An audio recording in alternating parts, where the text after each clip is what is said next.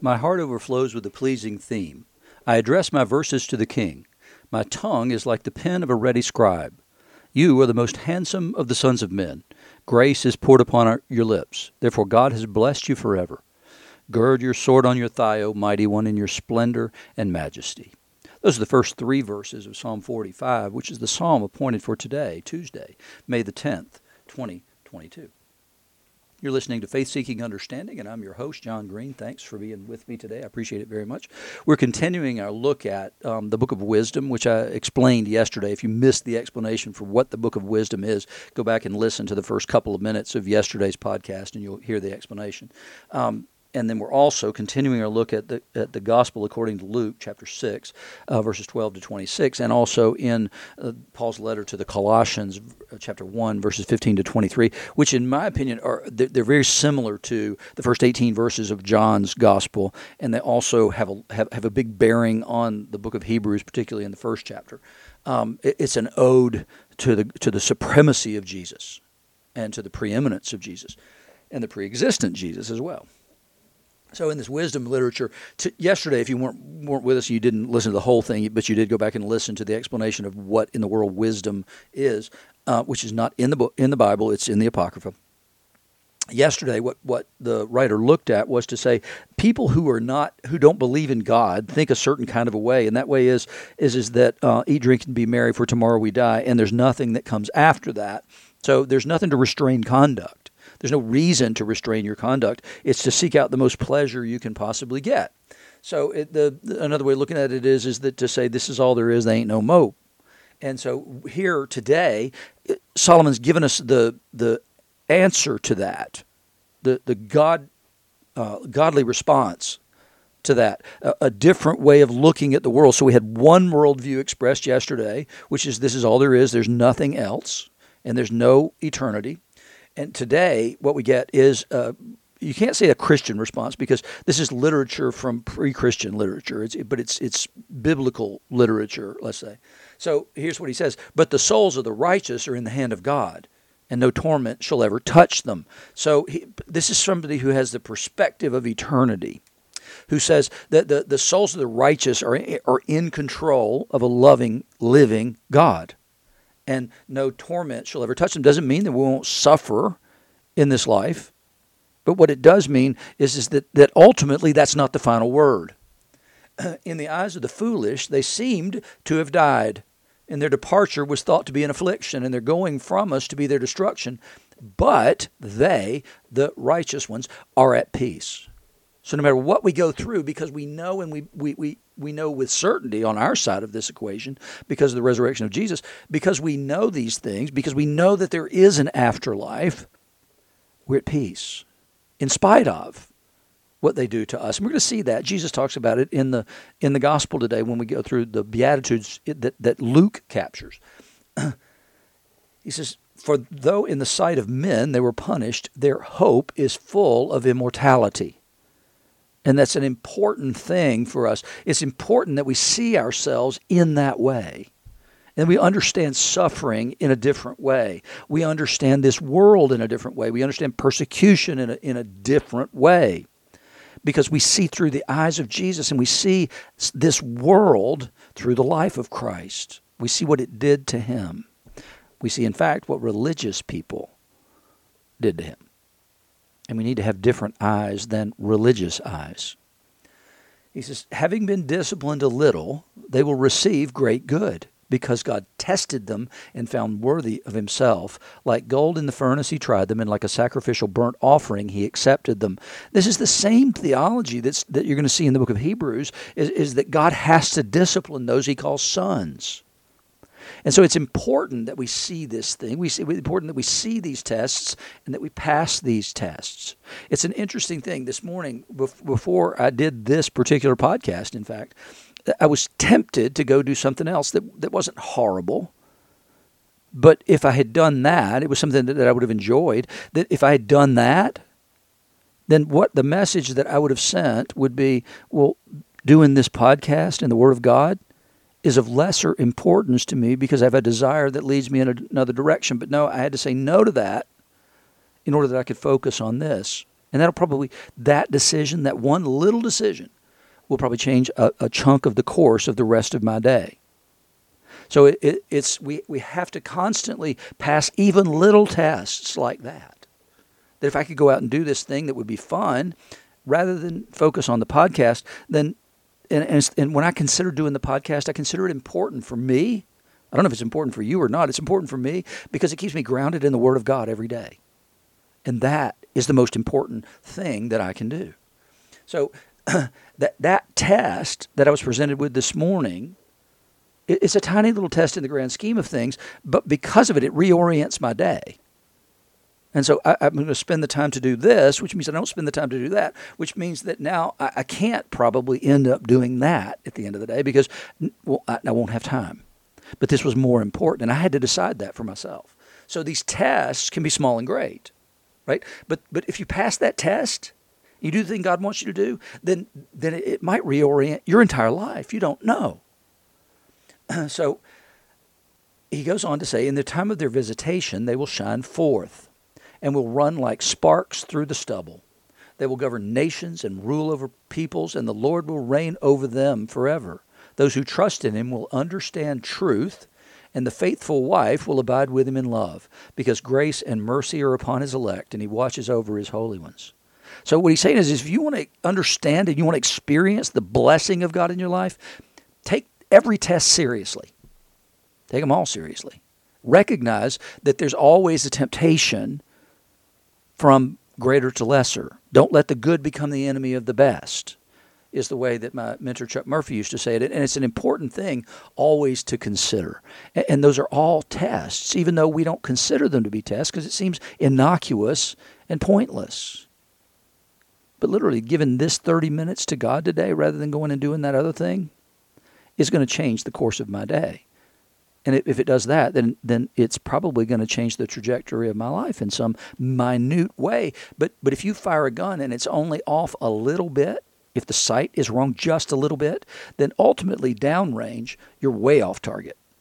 And it's important that we remember those things. It's important that we keep our focus and keep our attention on Him in all things in the gospel today, Jesus tells us how to navigate life, and he tells us that by the Beatitudes. But before that, he tells us something else, another way about navigating life. Listen to this. In these days, he went out to the mountain to pray, and all night, all night he continued in prayer to God. And when day came, he called his disciples and chose from them 12 whom he named apostles.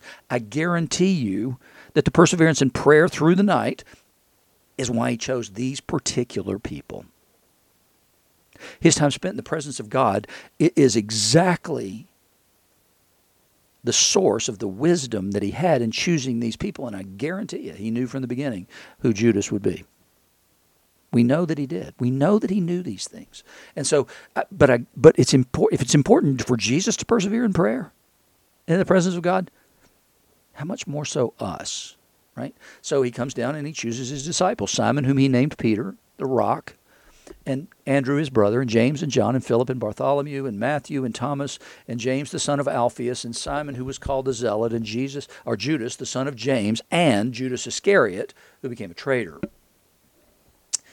And so he called them up with himself, and then he came down the mountain and stood on a level place. Now, I've said this in a sermon not too long ago. The action here sounds a whole lot like Moses at Mount Sinai with the people.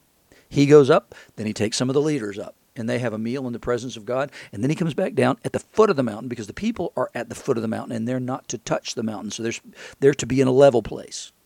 And he comes back down, and then he teaches them. He tells them what God said. So it's the same action. So he comes down with a great crowd of his disciples and a great multitude of people from all Judea and Jerusalem and the seacoast of Tyre and Sidon. So what's interesting in that is, is that he's got them from sea to shining sea, essentially, in this, but he's got three groups of people the 12, the great crowd of his disciples, and then a great multitude of people from all these other places. So these other people are there just to hear. They're not fully signed in or dialed in with Jesus's um, teaching and project here, and, and I want you to hear this in in the coming out of Egypt. There's a group of people who come from Egypt with the people. So some of the Egyptians come. They're known in, um, in, in, Judaism as the Erev Rav. And, that's the mixed multitude that comes out. So the Erev Rav comes out with God's people. And what some Jewish rabbis will teach is, is that all the problems in the wilderness were created by the Erev Rav. They weren't fully signed on. They say they're the ones, and this it makes this part makes some sense. When they pined for what was in Egypt, oh, do you remember what it was like there? We had the leeks, we had the fish, we had the this, we had the that. But here, all we get is manna. What they teach some in some, not all rabbis teach this, but but many do, is that's the Erev Rav. These are the Egyptians who have joined themselves to God's people based on what they had seen, but they had not fully signed into God's project yet. And it makes sense that they would because remember the Hebrews were slaves when they were in Egypt. And so they wouldn't have enjoyed the, the fruit of the land, the prosperity of the land, in the same way that these would. And so, you, so that's what they see. So what you see here is the disciples and a great multitude of others. And so you see that same dynamic going on here. So they came to hear him and to be healed of their diseases. So we want the benefits, but maybe that's all we want. and it happens. So, and, and those who were troubled with unclean spirits were cured. So, you're healed of diseases. He, he, he uh, cures those with unclean spirits. And the crowd sought to touch him, for power came out from him and healed them all. So, in their mind, there's a connection that I have to make a physical connection with you in order to be healed. And so they want to touch Jesus. And we see that with the woman with the issue of blood who, who wants to touch him because she believes that that's the necessary thing, that he has power in himself that can be transferred outward to them. And Jesus doesn't discourage people from touching him. With, with the woman that uh, with the issue of blood, he just wants to know who it was. And so here, it's an understandable thing. And one of the things that, that was true at the time was wealthy people or, or people of nobility would have the, along the hem of their garment would be a thing that identified who they were and what their power was. And so people would come up and they'd want to touch the hem of the garment because that was where the power was. And so here that's what you see with these people. And so they believed that he had power. Well, there's there's a difference between believing that somebody has power and understanding the source of that power. So Jesus lifts up his eyes on his disciples and says, "Blessed are you who are poor." For yours is the kingdom of God. He's describing a topsy turvy world. He, he's saying that you you can have your eyes fixed on the kingdom. It kind of fits with the teaching of it's harder for a rich man to pa- to uh, enter the kingdom of heaven than it is for a camel to pass through the eye of a needle. And so he's saying you're blessed if you're poor. For yours is the kingdom of heaven. You you don't have anything. You don't have any hope except the kingdom of heaven. You can't rest in your riches. Blessed are you who are hungry now, for you'll be satisfied. And it's that topsy turvy look that we saw in that first reading from the book of Wisdom. Right? Don't, don't set your store by things on earth, but believe in eternal life because ultimately you will receive satisfaction. This is fleeting and passing. Blessed are you who weep now, for you shall laugh. Same thing. Suffering, uh, mourning, all that stuff wrapped into weeping now. And so that'll pass. Weeping comes for the night, but joy comes in the morning.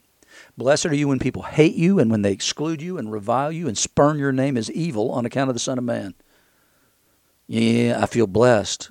I'm feeling really blessed, Jesus, because people hate me and don't want to have anything to do with me and slander me. But he goes on further and says, because of the Son of Man, because of your faith in me.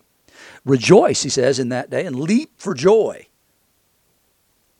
Anybody here ever react that way initially?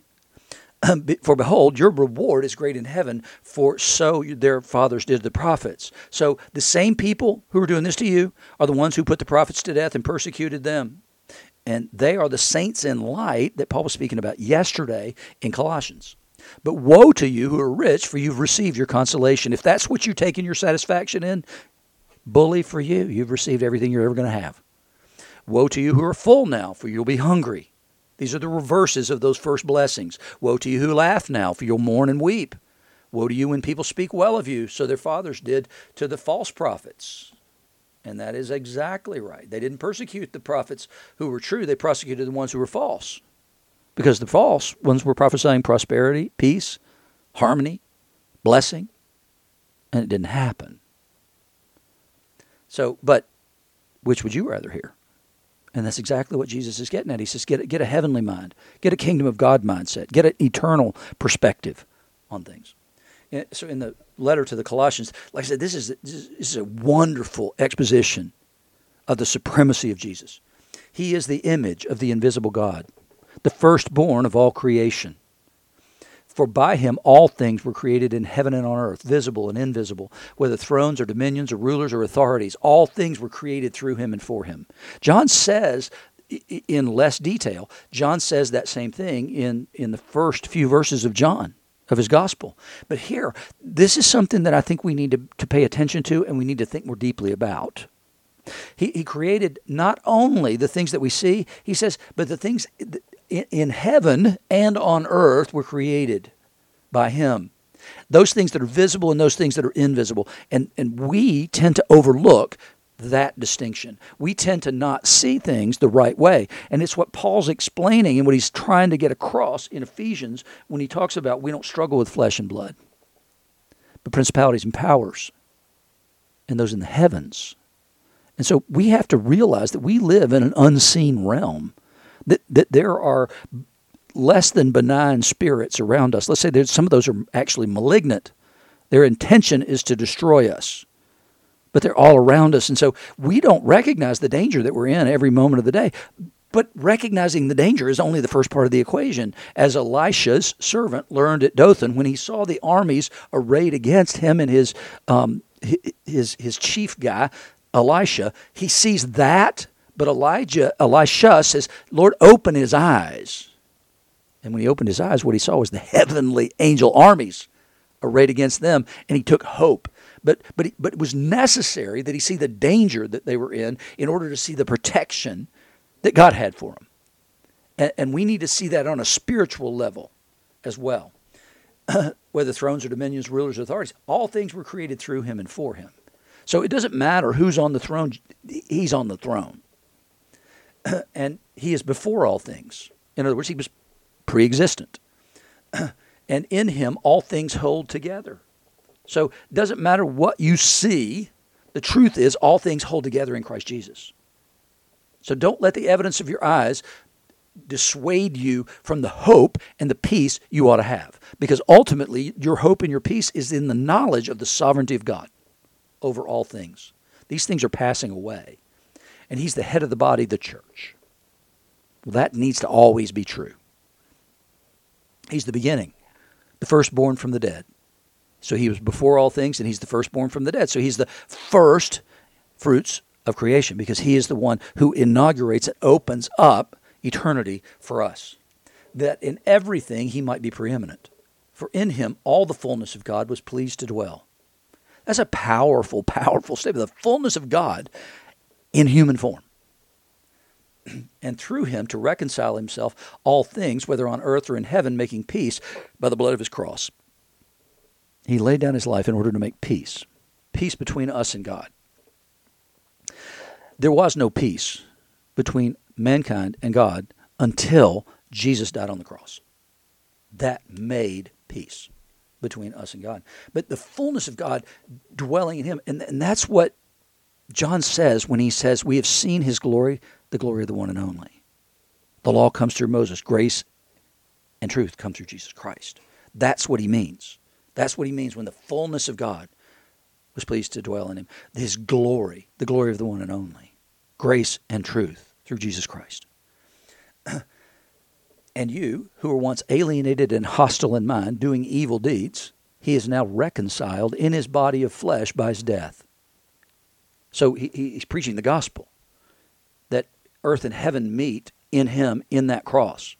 That he has reconciled us who were alienated and hostile in mind, doing evil deeds. So our minds weren't right, and, our, and, and because our minds weren't right, our deeds weren't right. And that's what he means when he says that we're not to be conformed to the world. No, we're to be transformed by the renewing of our minds, which is then intended to issue forth in a new life and a new way of life. A new way of thinking begins a new way of living. He, he says there's a reason he did it, and that is to, it, to present you holy and blameless and above reproach before him. If indeed you continue in the faith, stable and steadfast, don't waver. You're not intended to waver because he didn't waver, and his resurrection is true, and the message of the cross is true. Not shifting from the hope of the gospel that you heard, which has been proclaimed in all creation under heaven, and of which I, Paul, became a minister. He said, Be single minded, be stable minded. It's as simple that, as that. Know what your hope is, and know that that hope is secure because of the resurrection of Jesus Christ.